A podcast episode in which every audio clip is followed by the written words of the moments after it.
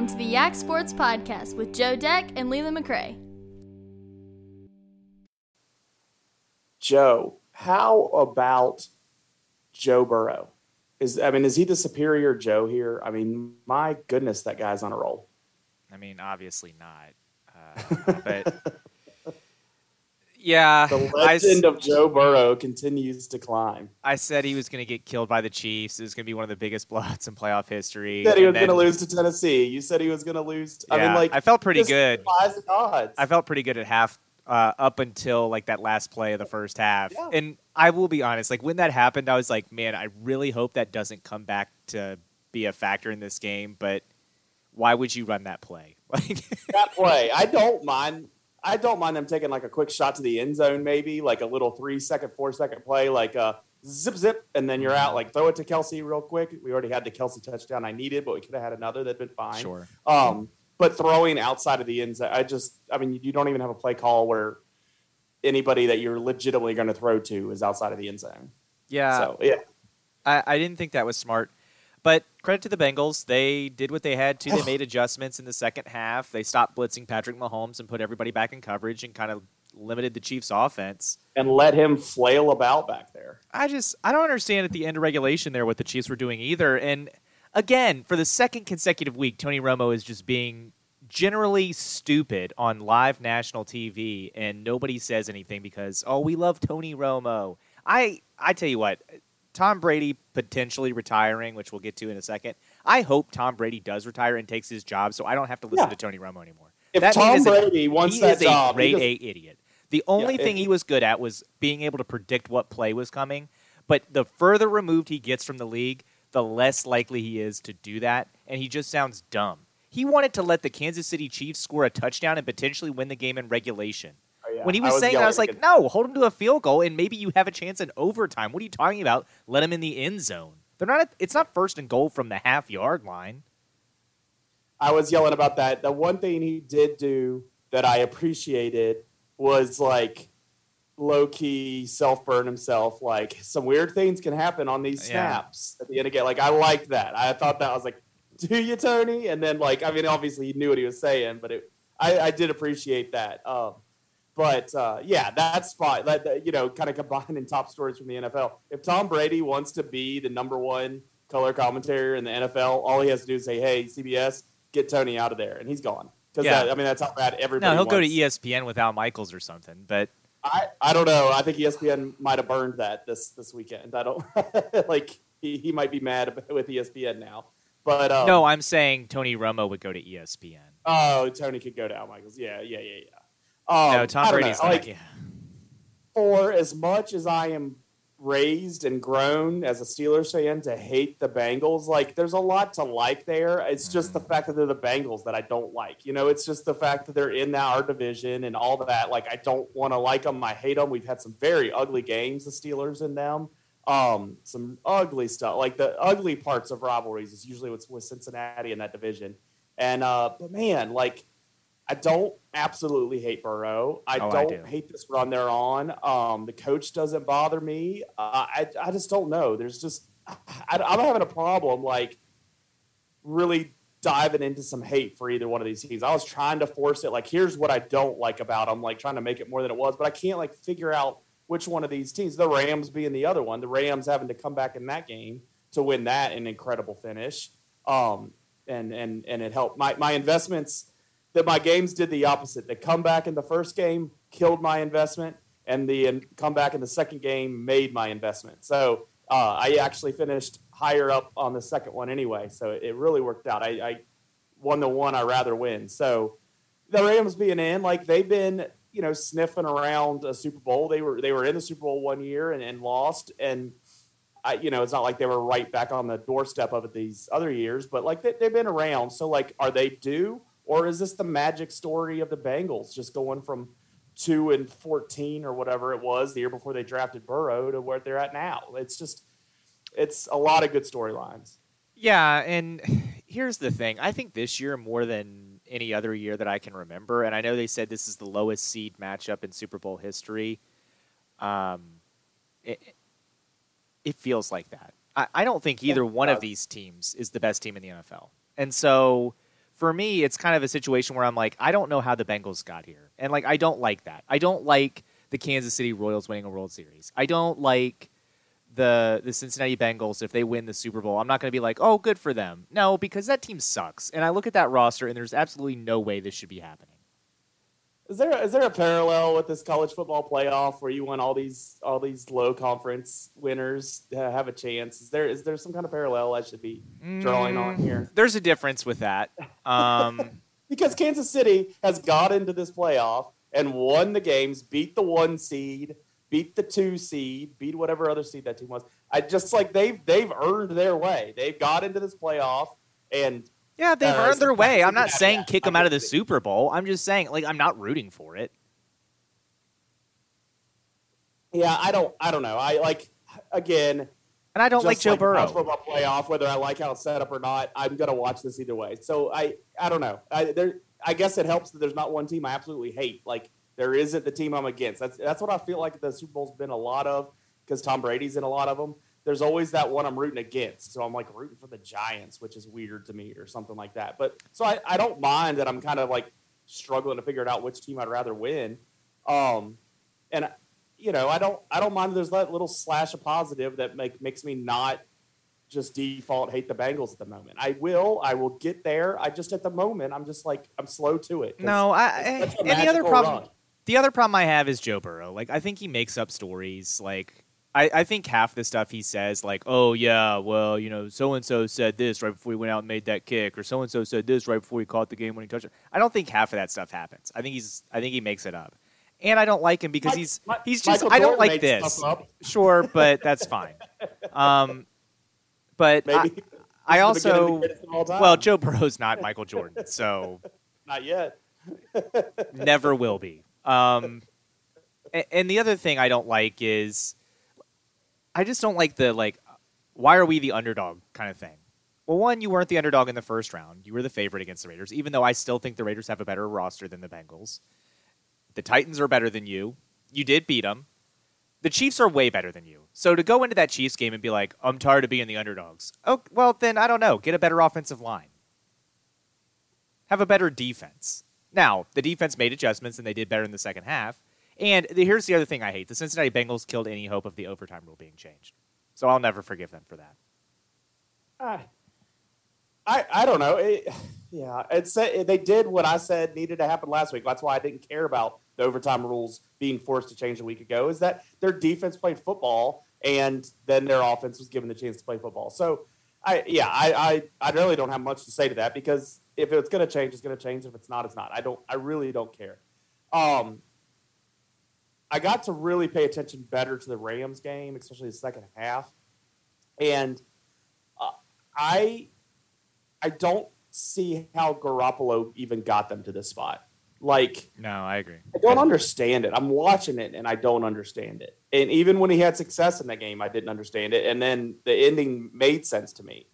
One comparison I struggled with yesterday was like, I don't. People were taking shots at Garoppolo and then they're like, well, why aren't we treating Patrick Mahomes the same? Well, Patrick Mahomes has won a Super Bowl, so like, but I still saw plenty of slant on Patrick Mahomes. Like he was good in the first half, terrible in the second half. Like I, I saw plenty of that, but also he has won a Super Bowl, so they get treated different.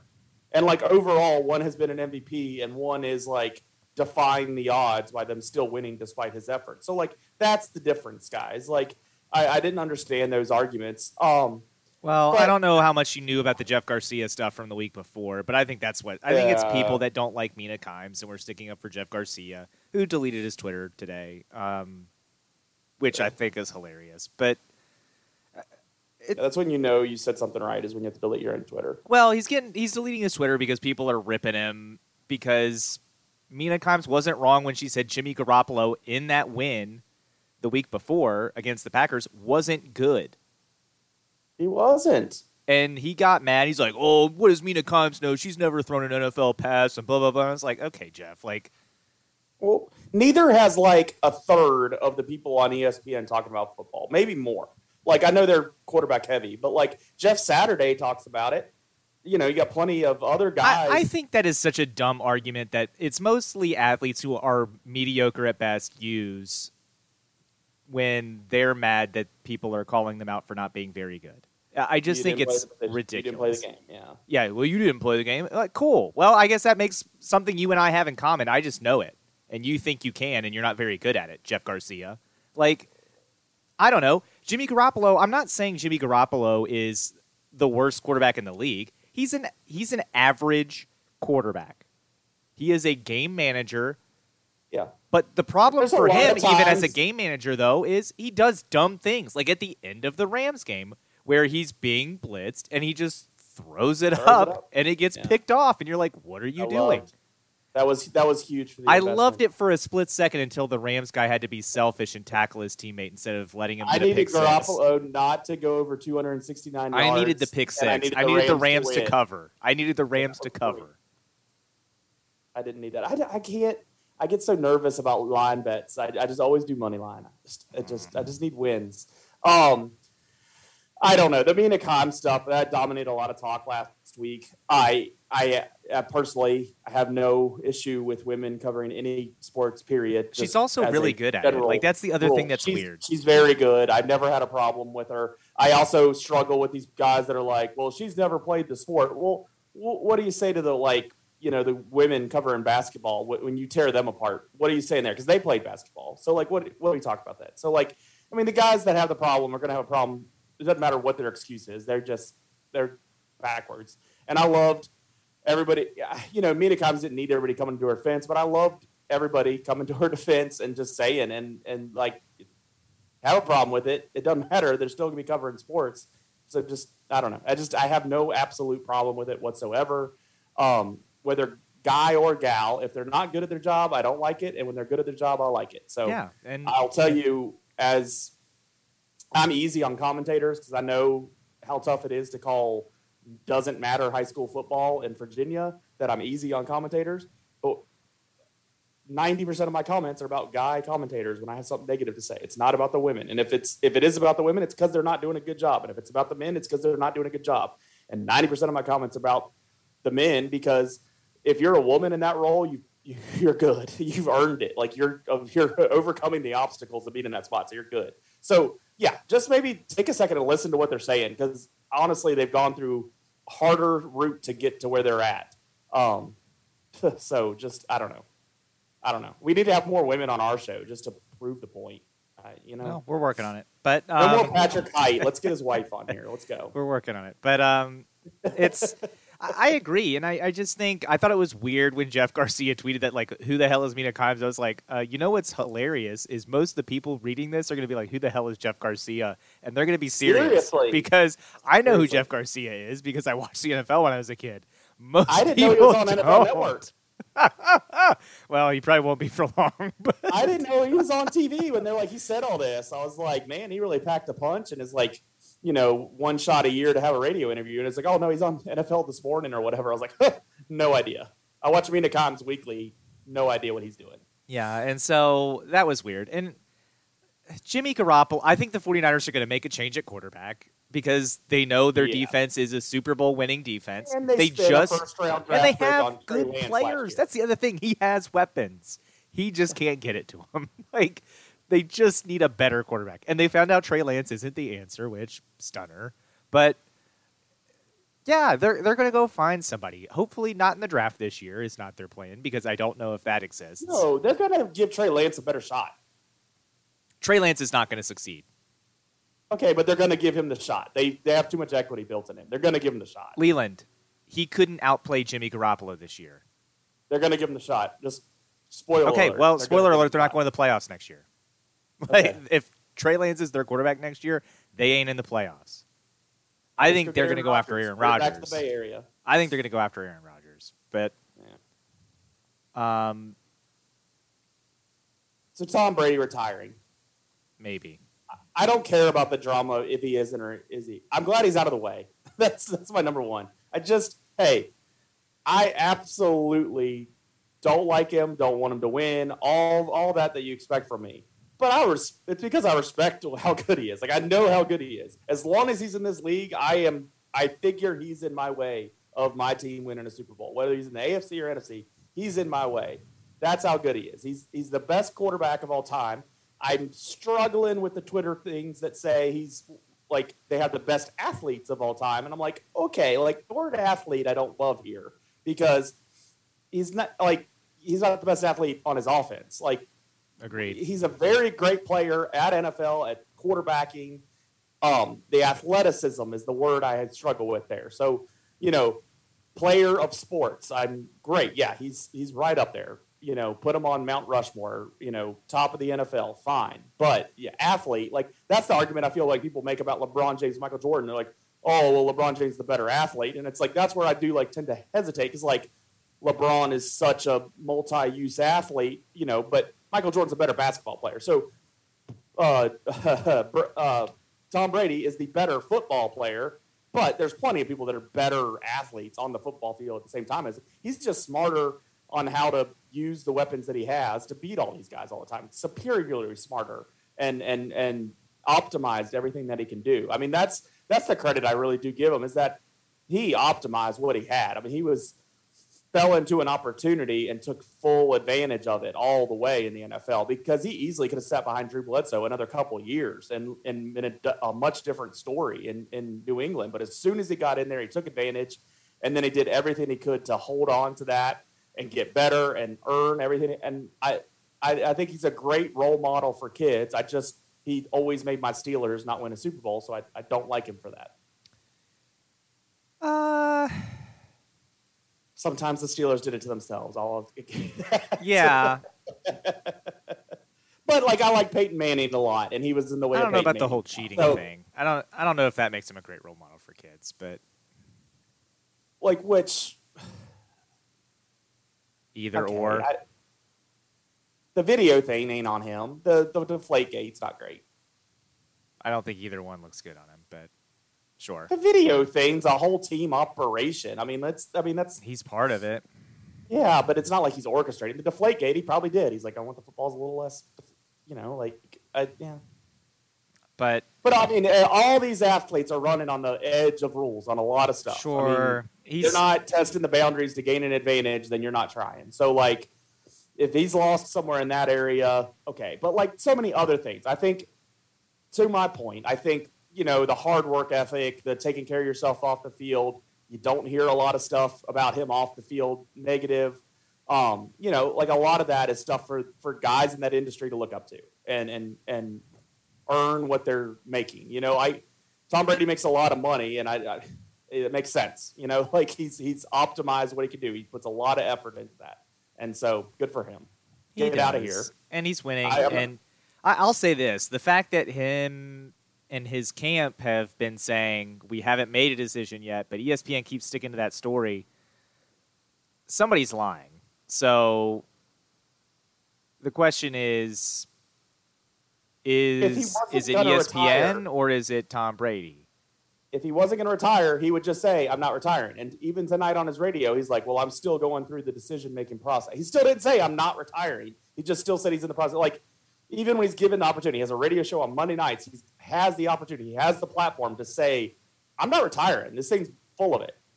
He didn't say that, so he's retiring. He's just going to do it at his time, and we get to relive Tom Brady's retiring. Oh my goodness, let's talk about him all day. Saturday, someday in the future. So I don't know.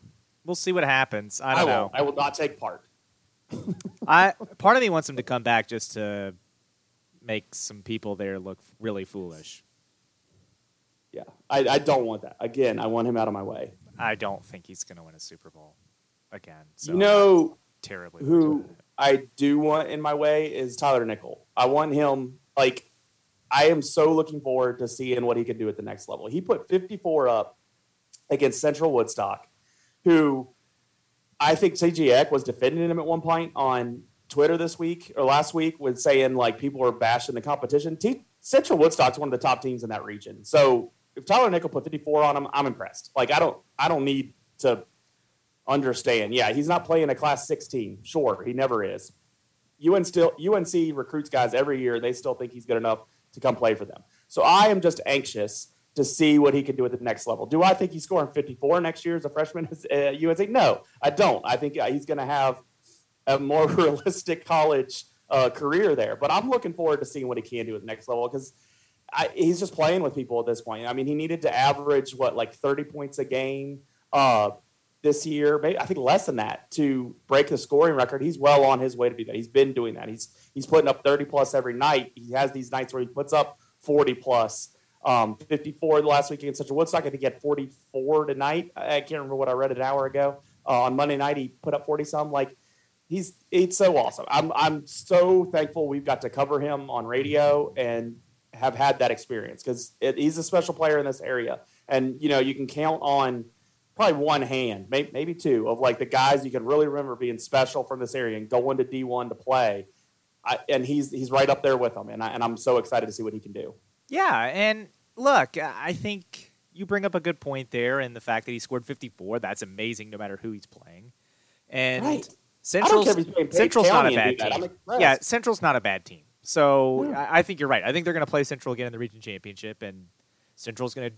Central has a bar now. Keep them under 54, I guess. Um, but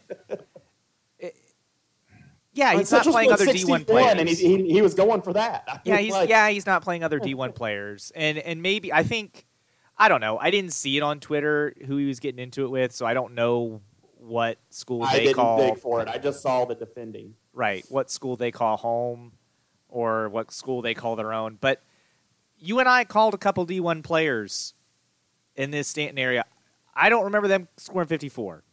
No, that's the most points I can remember so Tyler Crawford, Darius, yeah, Jarvis.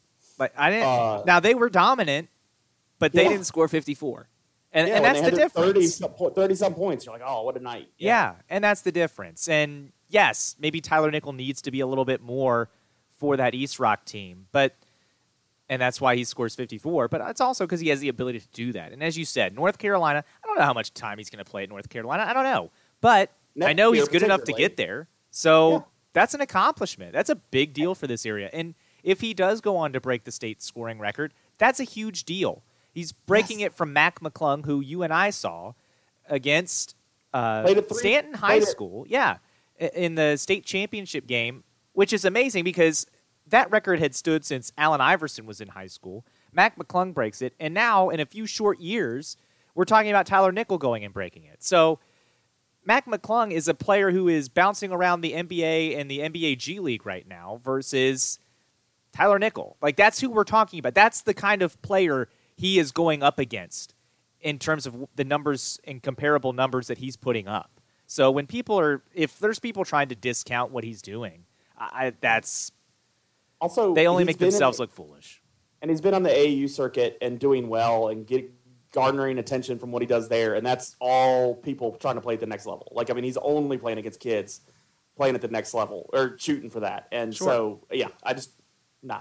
And, and honestly, I think it's great. every Class Six team is playing teams. You know, yeah. like all every other Division One prospect is playing a team with another Division One prospect every night. No, nope. I think this nope. is another great example, and I hope I, I I understand why some kids go to other like academies, and I'm not gonna be the guy who gets on here and poo poos people who do what they think is best for them and their future in terms of sports. But Tyler Nickel got recruited by North Carolina, and he didn't leave his hometown or his high school in East Rock to do that. So I think it's an example of if you're good enough, schools will find you. Like, right. you don't have to go to Oak Hill or wherever to to make it D1. Now, can it help you if you're a fringe person? Sure. But if you're good enough, they'll come find you. Tyler Nickel had every Power Five program knocking on his door, and he never left East Rock to do it. Yep. Yeah, um, all ACC schools to choose from and more. So yeah, mm-hmm. just so good. So the rest of the high school basketball, I think you know it was kind of a dud at the end of the week last week. Everything getting canceled. I, there was some good matchups Friday. that got rescheduled. So I think my focus is just this next week.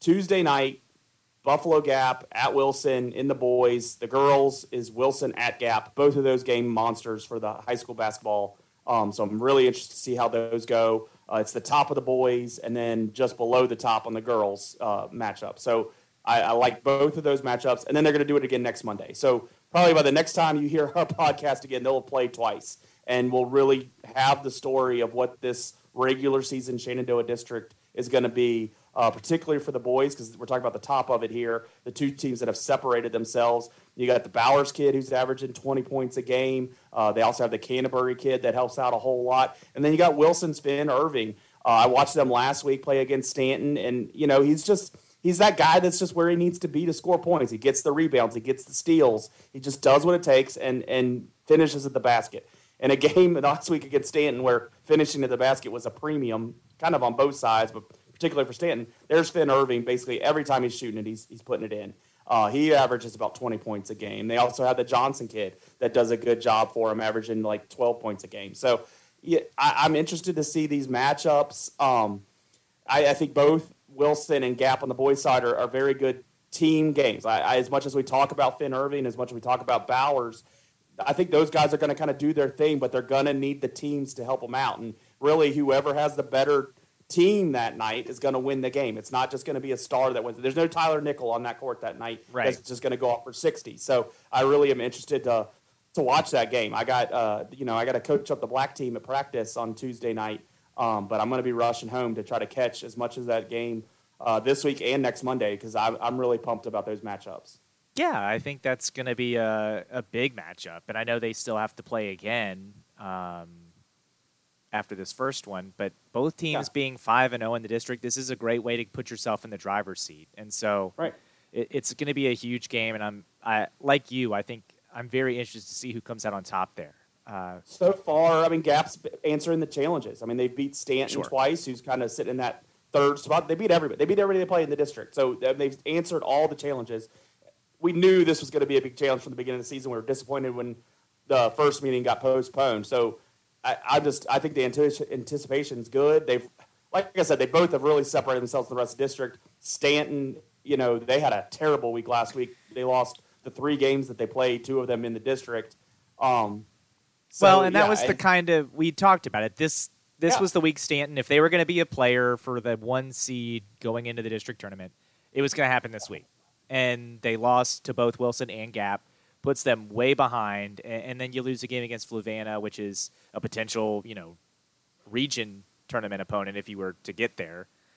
Doesn't look like that's going to happen this year for Staunton. Um, but yeah, the, the you know the even the 500 record has dropped out. I mean, they're six and nine now. Like, yeah. That's not a not a good indicator. Now, the good thing for Staunton is they only have one game this week, and and of all the rescheduling that has to happen, they only have one game this week. Then they just got to get ready because then they pack it. Every team has a bunch of games that last uh, sure. week and a half, but they Staunton has the most that last week and a half. So they need to use this week well. They need to have a good effort against Riverheads, a team they lost to last time they played, and then really use those couple days off to just get things right, understand who they are, and be be ready for this final stretch to give themselves a chance to have some optimism going into the region tournament. Yeah, I'm with you there, and uh, I do want to. They're going to see someone hard early. It's going to be tough yeah, I want to give a shout out to Waynesboro. They've been on a little bit of a run here. They've won a second game in what two, three weeks. Yeah. So I mean, it's. Yeah. But I'm, I'm, you know, you're.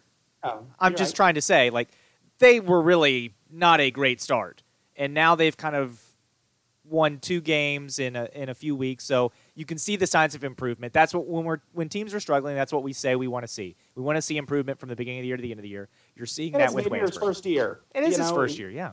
Yeah.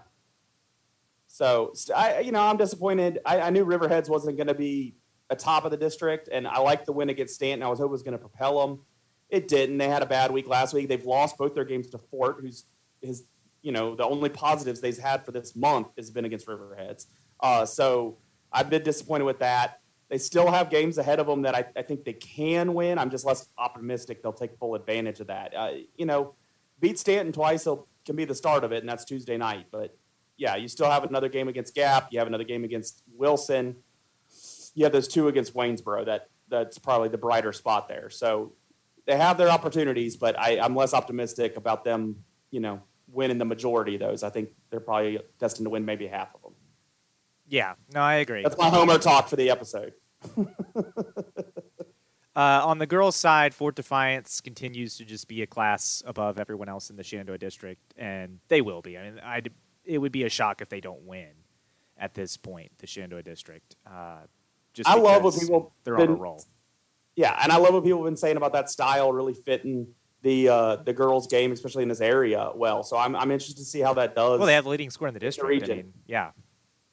So yeah, so far it's been proven true. I mean, the ransom girl who was already good, and you know she's averaging 20 now. I have to think that's like more than she's been averaging, but you know you get the whole roster on the on the scoring sheet with that offense, and it, I do think that works because they're just not going to come up against you know six five six six girls, and uh, so that style can really run teams ragged.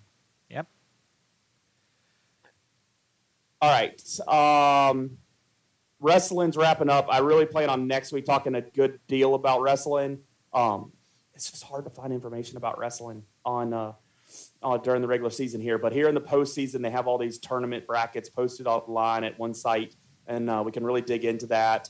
Uh, Riverheads, uh, it sounds like they won the regular season district. I don't know the whole standings, um, but you know they had to go through Wilson, who's always good too. So I'm interested. Those are the two top teams. I'm really looking to see what they do with these region tournaments coming up.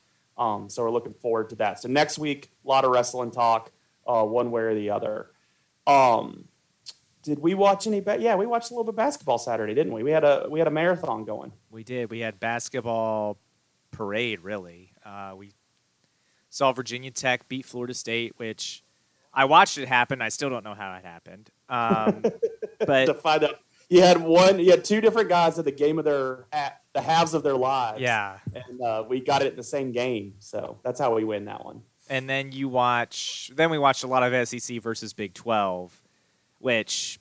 I mean, those are the two best basketball conferences, so I thought that was interesting the way that played out. It was not a good day to be the favorite, though. Uh, the, I think the favorites took a took a Baylor beating. and Kansas win. Baylor, Baylor and Kansas took a beating. Uh, Texas, uh, they, them and Tennessee had a very very close game. Yeah, Texas escapes on what might have been a pretty weak foul call at the end. Um, and then uh, there's just a lot of great basketball, and so I, I was very happy to sit there and watch the basketball and, and enjoy that. we- little March Madness preview with the three TVs set up. So uh, Yeah. it was good. We needed we needed visitor and we needed uh, multiple TVs, so we really made it work. Uh, I'm excited that Tech won that game because that's a game that you don't circle as a victory, considering Virginia Tech hadn't won there since 1990.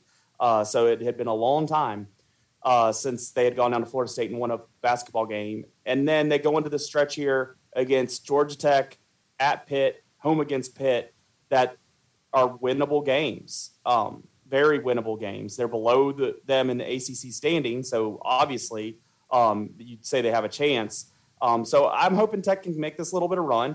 What what does that do for them? I, you know, again, my my optimism here is get them off playing the first day of the ACC tournament. I, I want them out of out of Tuesday. That's all I really care about. Um, because yeah, you're not jumping up to the top, and you're not going to get enough momentum that makes you think you have a legitimate shot of winning the ACC. We we don't have it this year, but I'll take whatever positive we can to to build off of that, and you know maybe secure the NIT spot instead of being a bubble team in the NIT. I was gonna say it feels like a bubble team in the NIT, and I don't think they're gonna win out. Like I don't. Not gonna win out. No, my goodness, no. No, I'm saying next week. I don't think Georgia Tech, Pitt, Pitt. I think one of those games is a loss at least. I just this team's not consistent enough. They live and die by the three, and they're not good enough at it to be a team that can count on it night in, night out. So at Pitt would probably be that game that I would concede the quickest, but uh, I don't want to. So hopefully they can get them. UVA lost that game Saturday against Notre Dame. Uh, then Notre Dame lost to Duke Monday night. As you know UVA has Miami and Duke this week. They have gonna uh, say, BC Boston should be College a on win. Tuesday, and then before we record again, they'll have played Miami and Duke on back-to-back games. They won't win either Um, of those. Yeah, I, I don't I don't understand how they're going to beat them because Duke's playing great defense, and that's against an offense from UVA that's not great, and so uh, yeah, I don't. I It's, don't see it's not a good year for uh, in-state schools, really. Uh, outside of ECU, uh, they're playing pretty well, but outside of that, I mean, Virginia schools are JMU's not, not going good. to JMU's not going to get that? they have at-large bid? fallen apart. They're not going to get an at large bid. Uh, they never were, but yeah, they're definitely not going to get one now. They've lost four or five. Yeah, they're falling apart in the CAA, which, again, as I said, for Coach Byington, in a year you probably weren't going to make the tournament anyway. Great excuse. Well, we didn't have anything to play for. Once we started losing games, the kids, you know, we just didn't have anything to play for, and so it's hard to get kids motivated knowing that no matter how good we do, doesn't matter. We're ready for the Belt. Did you see that tweet from Shane talking about JMU's going to, I think it's more football centric here, but JMU is going to make an announcement about 2020, 22 football later in the week. Like, the, the, what's that, a schedule? I mean, that's, that's the only announcement you can really make, right? Yeah, it's a football schedule announcement. Um, I don't know why they wouldn't frame it as a schedule then. I, I think they're going to play a lot of Sun Belt teams, which is great. That's better than I thought it could be for them. But uh, yeah, I mean, that's, that's all the announcement's going to be is a schedule, right? Yeah, and if it's if they're able to find that fifth at home game, FBS home game, then it's then the announcement is we're playing an FBS schedule, and yeah, so we're still not team. eligible. Yeah, but we're to, an FBS team next year. It would be the announcement. Yeah. Okay. Not eligible for a bowl game, but it is a big deal in terms of moving that timeline up. So, um, and then oh, JMU cool. is going to move their other sports a year early. So, I thought the rest of them were going already anyway. Well, I think I thought next fall all of them were playing Sun Belt except football. Well, that's the announcement now after the CAA decided not to let JMU in the conference tournaments. But yeah, I, I, thought. I mean, I, I, guess that has been sitting there. How's your uh, VCU women? Uh, they did lose to St. Louis um, at home last Wednesday. They were supposed to play Rhode Island on Sunday, but with the winter storm up northeast being a lot worse than it was down here, that got uh, moved uh, or postponed. I haven't seen an announcement if they've rescheduled it yet. Big matchup at Richmond on Wednesday. Then they play at LaSalle on Friday. It's another big game before Sunday is the home game against George Washington. Ooh, I like those home games the best. Yeah, the three home games they have left um, now, there's three left. Um, George Washington is going to be one that really they got to win. And uh, VCU, they want to be in that. You want to be no worse than the middle of the A10 going into that A10 tournament. You don't want to be a lower seed and have to have a tough draw in that first round. So, hoping the VC women can uh, get some wins here. Richmond's going to be a big rivalry game. Um, it is, no matter what the sport is. And uh, we saw actually that was one of the games we watched this weekend was the VCU men beat Richmond uh, mm-hmm. at Richmond. So it was a big win for the, the VCU men. Hoping the VCU women can catch fire here down the stretch. I compare VCU women and their COVID uh, time off and Virginia Tech men with their COVID time off is just hitting at the, just the wrong time, just right where you want to be maybe getting some momentum and get going. Um, they, they, both had their times off, and uh, I think VCU was maybe like a week later, but still, like it, it, just seemed to really disrupt them in the worst way. Where some of these other teams kind of had their COVID runs like in early December, and it seems like they were back ready for conference action, ready to go. And I think I think it just kind of was a bump for both those teams. So yeah, I I'm hopeful your VCU women can can be in a position to make that run uh, in that conference tournament because I mean they won it last year, and so you got a lot of you know. Yeah, they were a four seed last year. Mm-hmm. Yeah. They were a four seed last year and won the conference tournament, so it's not impossible. No, they can do it. Yeah, um, it's just about getting hot at the right time, and that's that's basketball really is getting hot at the right time and playing well, and you know I. Yeah, the the COVID break for them was mid December, and I think it when they started, it was like right at the beginning of conference play. They were getting back. I thought it was late. I thought it was behind Virginia Tech, but maybe that was just their coach. Yeah.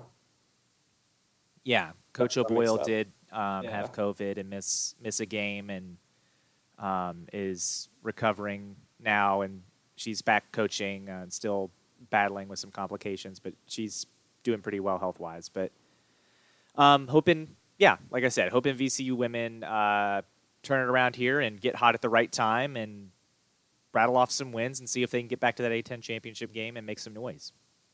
But the one, the other women's team is Virginia Tech. They're having a great year. They are. Um, they're not ranked right now, but they're kind of in that conversation of should they be ranked, That's which Kenny is Brooks. very I mean, valid. He's a really, yeah, he's really good. But they're in a position where they they could get you know if they keep on this way through the season, they will be ranked, and then you know see what they can do in the tournament. But like there is talk of them being a high enough seed to host some games the first weekend of the women's tournament, which I, that would be cool. They did that when I was at Virginia Tech, and it was really cool to have that on campus. It, might be a little tough for them to get there this year, but that that's cool that that's even a topic, that that's even a possibility out there. So whether they make it or not to that spot, it looks like they're going to be in a good position to be in the tournament, which I'm really excited about. Kenny Brooks, I mean, just you know, hometown, you know, from Waynesboro, uh, played for JMU, had coached at JMU for a long time on the women's side. So uh, always root for them. And then, of course, being a Hokie, that's that's more Homer talk for me. But um, yeah, so I'm, I've been rooting them on and paying a lot of attention to them. Um, so that, I, I, need to include them in our list here because uh, they've been having a great year. So yeah. I hope they can con- continue to do that. He's done a great job at Virginia Tech. I know not necessarily as consistent as he's been at JMU, but that program really had dipped down before he got there, and he's he's had those bright shines of awesomeness. They had, a, I mean, I think it was his first year they went on an incredible run, and then kind of had a run on the other side. But he's shown what that program can do, and I think this year is kind of the first put together here. Look, look at what we really can do here, and uh, so I'm I'm really excited about all that. The Olympics are coming up, which you, you may or may not know. So excited about the Olympics? I am. I, I always get excited about the Olympics. So did you know they start this Friday? Yeah. um, I actually have it. I actually have it circled as like, oh, good, the Olympics are starting Friday, and uh, so in between watching the VCU women, I can also watch some of the Olympics. Um, so betting for the Olympics. How's this work? I mean, they just had the summer one. So how, how's this going? Yeah, it's hard. Um, because I just don't. I you know, it's a lot of athletes I don't know anything about. So it's no, like I want spreads on curling action here. It, you just look and see what the odds are, and are like, ah, is one of them the American? Is it close? Okay.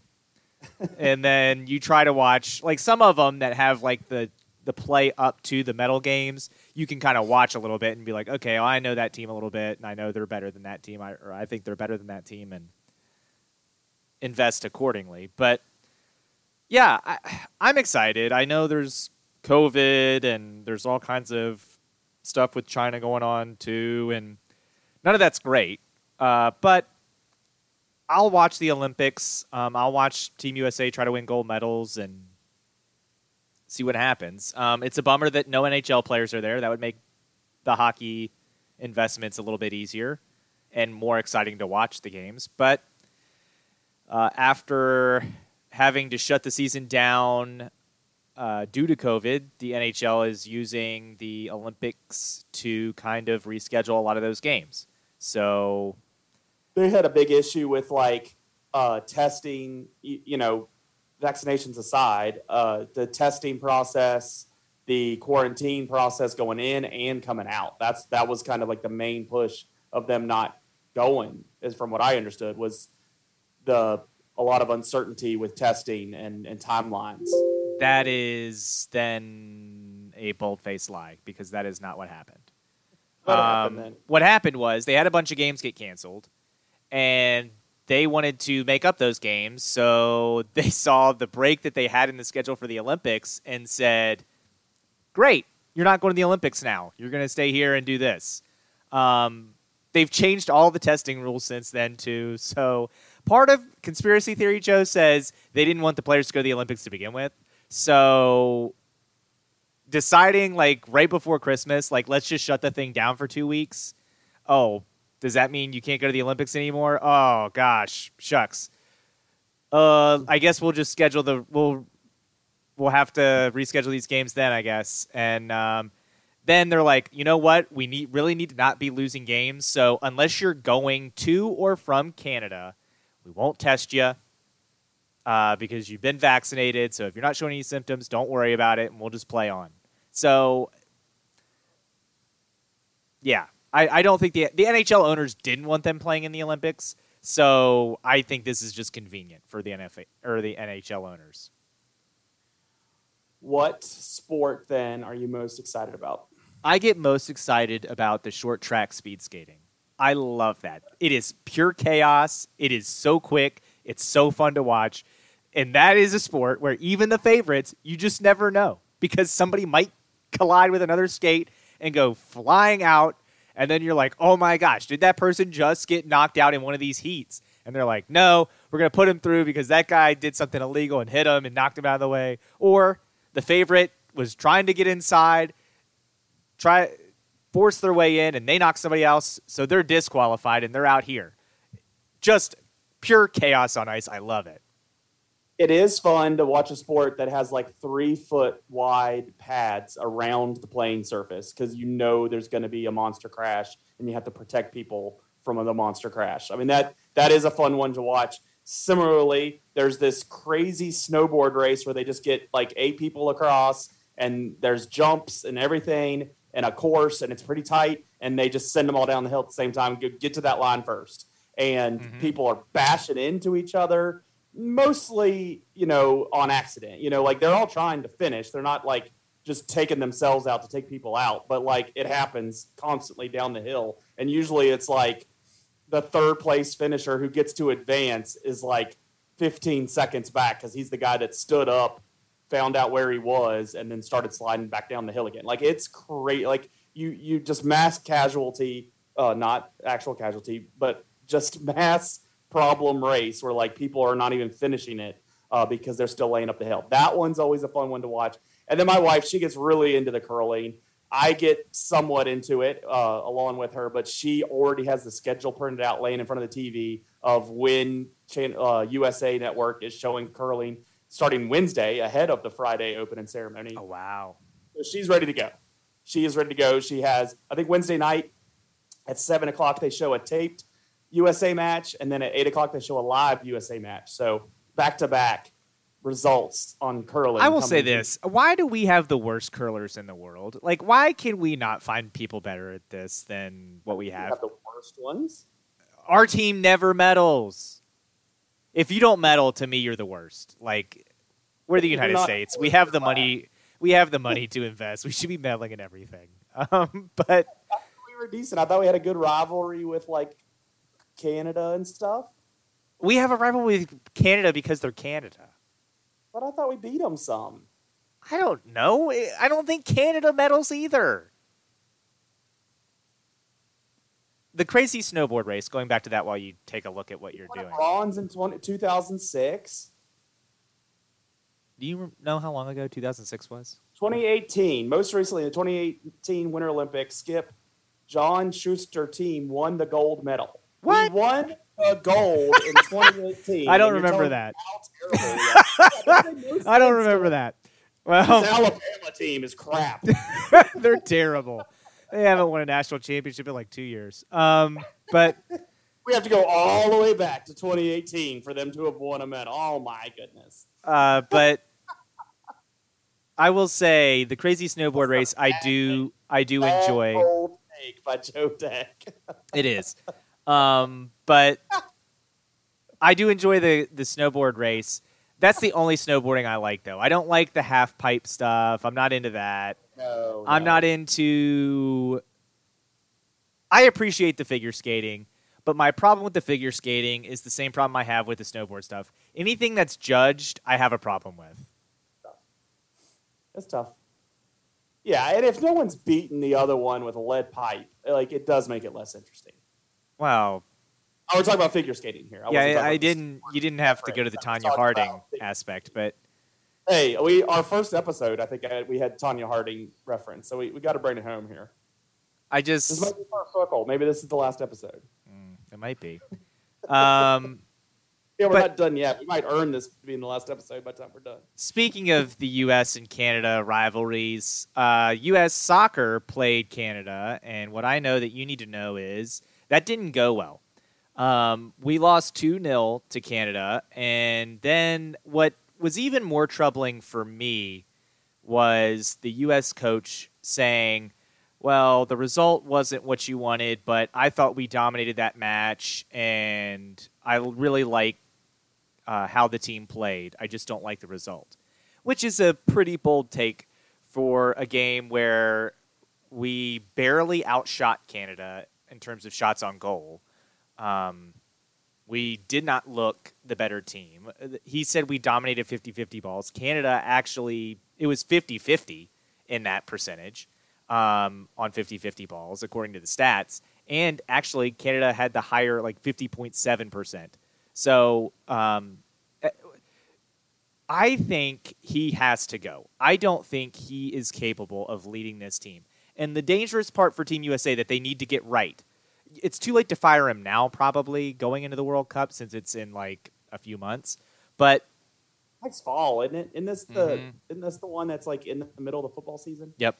So Okay. what you have to do is just understand as soon as this World Cup is over, he's got to go because this generation that you have, you cannot mess up. This is the best crop of U.S. players we have had in a very long time. We have talent. We should not lose to Canada. We should be blowing Canada off the face of the earth. But we lose twice now to Canada because this coach, Greg Berhalter, is just not good enough. And he's you got to make the change there. I just don't. I'm not saying the U.S. is going to win a World Cup. I think you could pick your manager, any manager they want, and he could come and be forced to coach the team, U- uh, the U.S. team for a World Cup cycle. You're not going to win the World Cup. I, I don't think they're that good, but they are better than what we are getting. And this is a team that could very easily, I think, get into the knockout stage and maybe get to a quarterfinal. I, I think this team is capable of getting to a quarterfinal in a World Cup, but not with Berhalter as the manager. I want to go back to having our opening where we have like one of us saying something in the opening clip, and I just want to have that. We should be blowing Canada off the face of this earth. That's that's that's our new show motto. I think.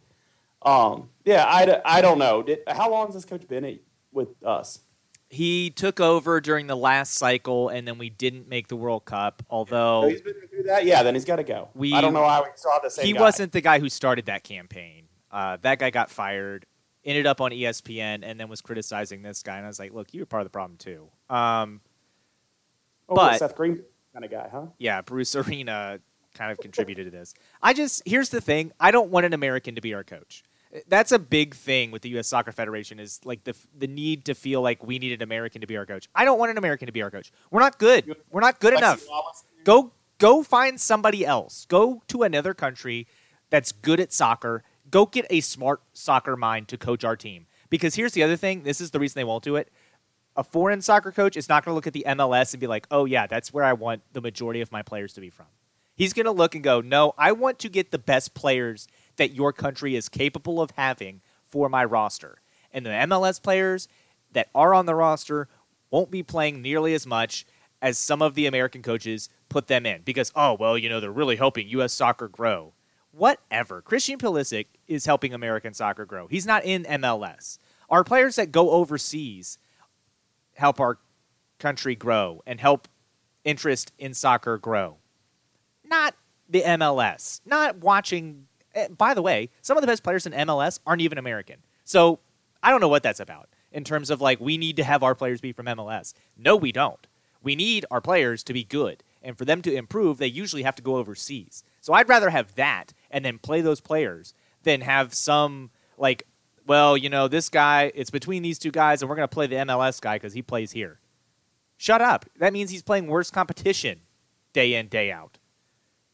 Josh Sargent scored uh, two goals for Norwich City in the English Premier League, and it was like the first time I had seen British people like cheering for American soccer. They were chanting USA in the stadium when he scores two goals. One of them was a beautiful goal where he backheels it over his head, sticks his like back heel out, hits it, goes over his head, over the goalie, and into the goal in a huge win for Norwich City. And I mean, the crowd's going bananas. It was a great moment for American soccer. It was the best moment for American soccer, and it happened in the English Premier League because Berhalter over here can't beat Canada. Well, and by the way, Josh Sargent didn't get picked. So, what I was excited about uh, Monday evening, and I get more excited about this than you do, I know, and so that's why I let you talk about soccer. Um, the football schedule for ACC football got released in a uh, very just insufferable way. With uh, it was like the old tournament bracket release where they just say very little at a time and then go to commercial and show you spurtles and then come back and tell you a little bit more. But they finally got through it all. I'm excited about the football schedule in general because hey, we we're what weeks removed from college football, and I can't wait for it to be back. Um, and not only Virginia Tech schedule am I anxious to see, but also just the whole the whole ACC and how it plays out and see how it ties into the other conferences because I, I, just love college football. But obviously, Virginia Tech is my favorite one. Uh, my points is they have a stretch there where they get West Virginia on a Thursday night, which is to be huge. And I'm to come back to that. But you got West Virginia at UNC, at Pitt, and then home against Miami. that's a tough little four game stretch. Not to mention then the bye week, and then you go down to NC State on a Thursday night. That's a that's the middle of your schedule. That's a going to be a tough run.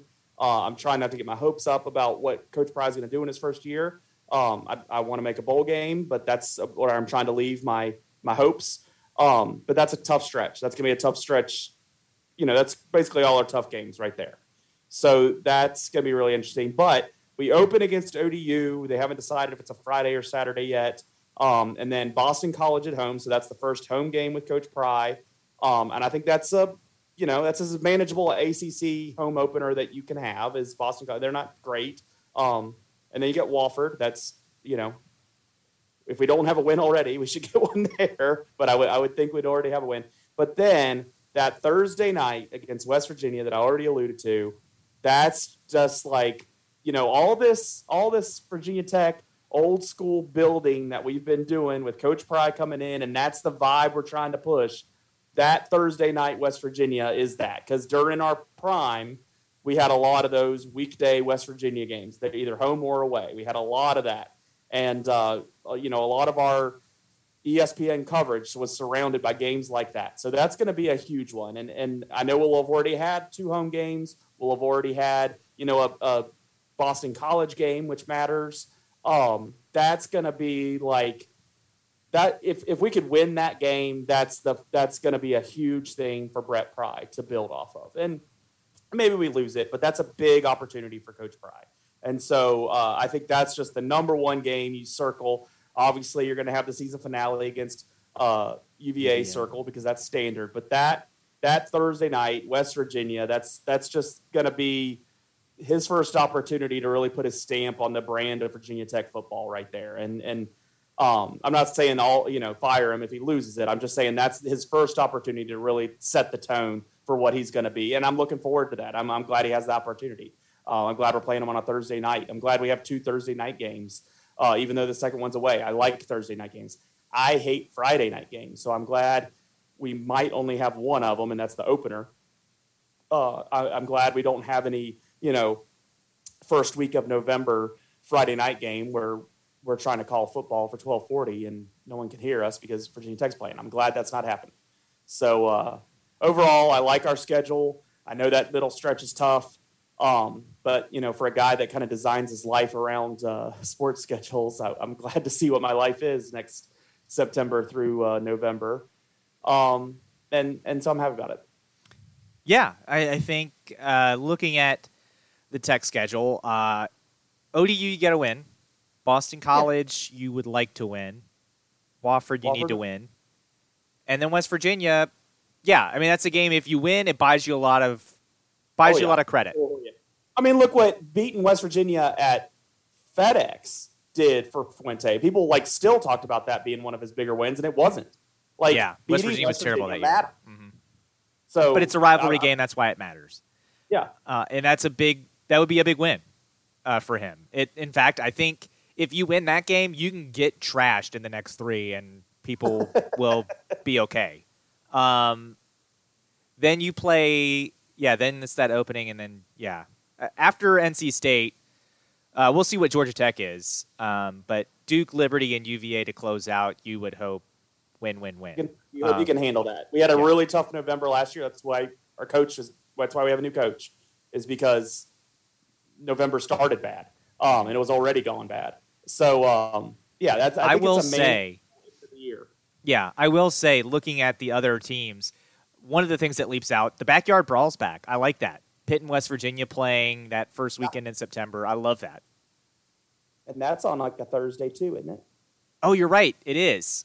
It's a Thursday night game. That's awesome. That's where that game belongs. Well, I mean, it belongs at the end of the year, but I'm glad that they're weather. playing. No, We'll take it. Yeah. yeah, I'm glad they're playing. I'm glad it's on prime time. I think that's awesome. Pitt actually also has Tennessee, which is going to be a tough game. Pitt did some work on their their non-conference schedule. That's not an easy non-conference schedule for them. Um, well, they had Tennessee last year, so it, you know it's a, a mm-hmm. home and home. Yeah, yeah, but that's another big game for them. Uh, and then I think you know Miami plays Texas A&M. That's another big game. Uh, you look at uh, I think that's mainly most of the non-conference matchups that I would be somewhat intrigued by.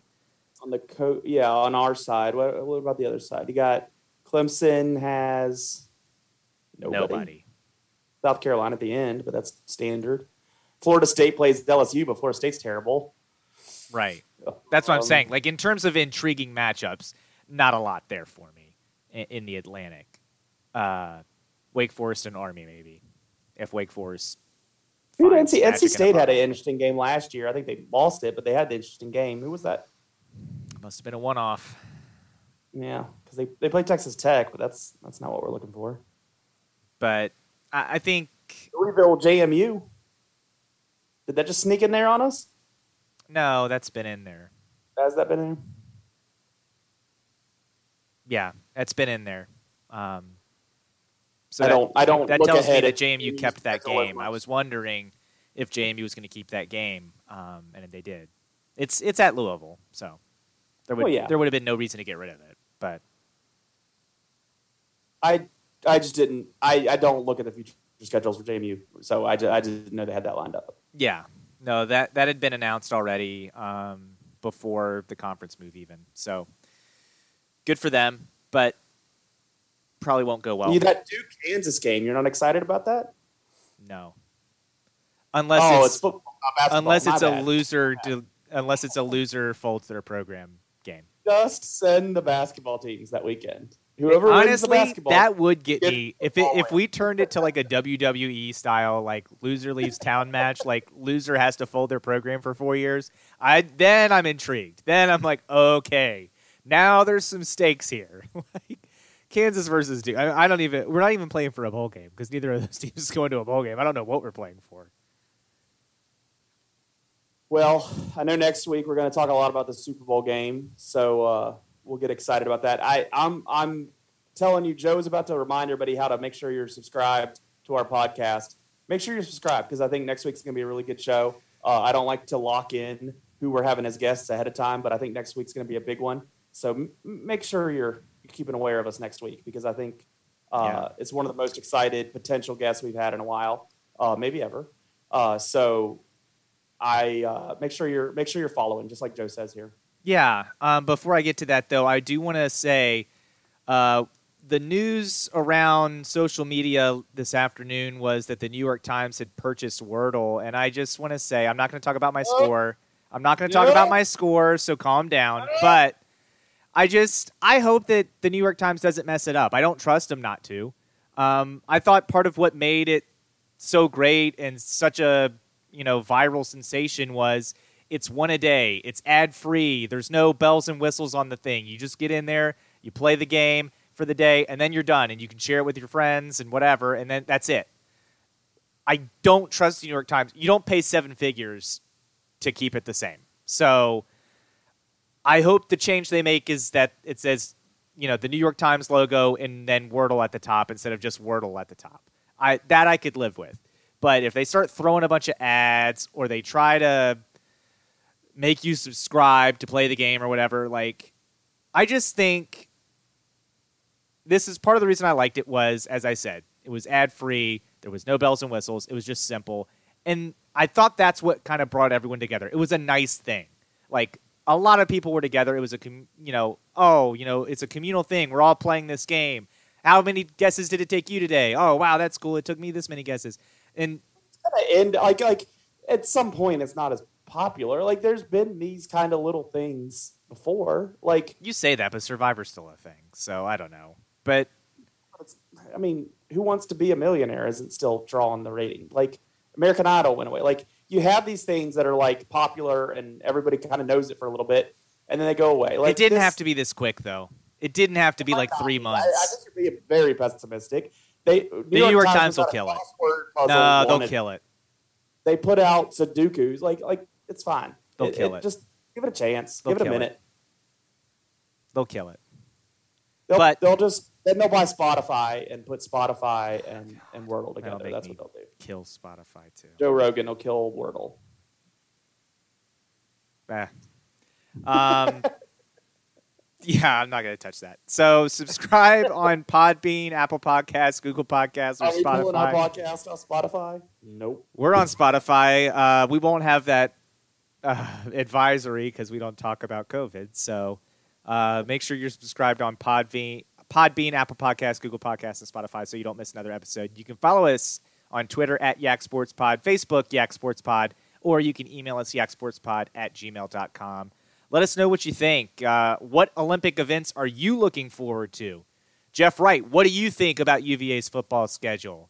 Jeff every week now. I'm liking it. We're back to the old ways. I know, like John. What Olympic event are you looking forward to? Jeff too. Um, and winter baseball. That's what everyone. Everyone, winter tell us what you're looking forward to. Winter baseball? Are you insane? Put snow on the field and play it before every before every game. That's what we need. Okay, so Leland's. I mean, they can't even get an agreement to play in the spring right now. So Leland wants them to go. Baseball. This this is the, the IOC. Olympics. This is much more well-run organization, right? Mm. but tell Let's us what your favorite Olympic event is. Tell us what you're thinking about the high school sports scene in Augusta County as well, if if that's why you're with us. How whichever topic you love, let us know and engage with us on social media, whether that's Twitter or Facebook. Uh, we we invite you to do that. So until next week, folks, we hope you enjoyed this episode of the Yak Sports Podcast and have a good week.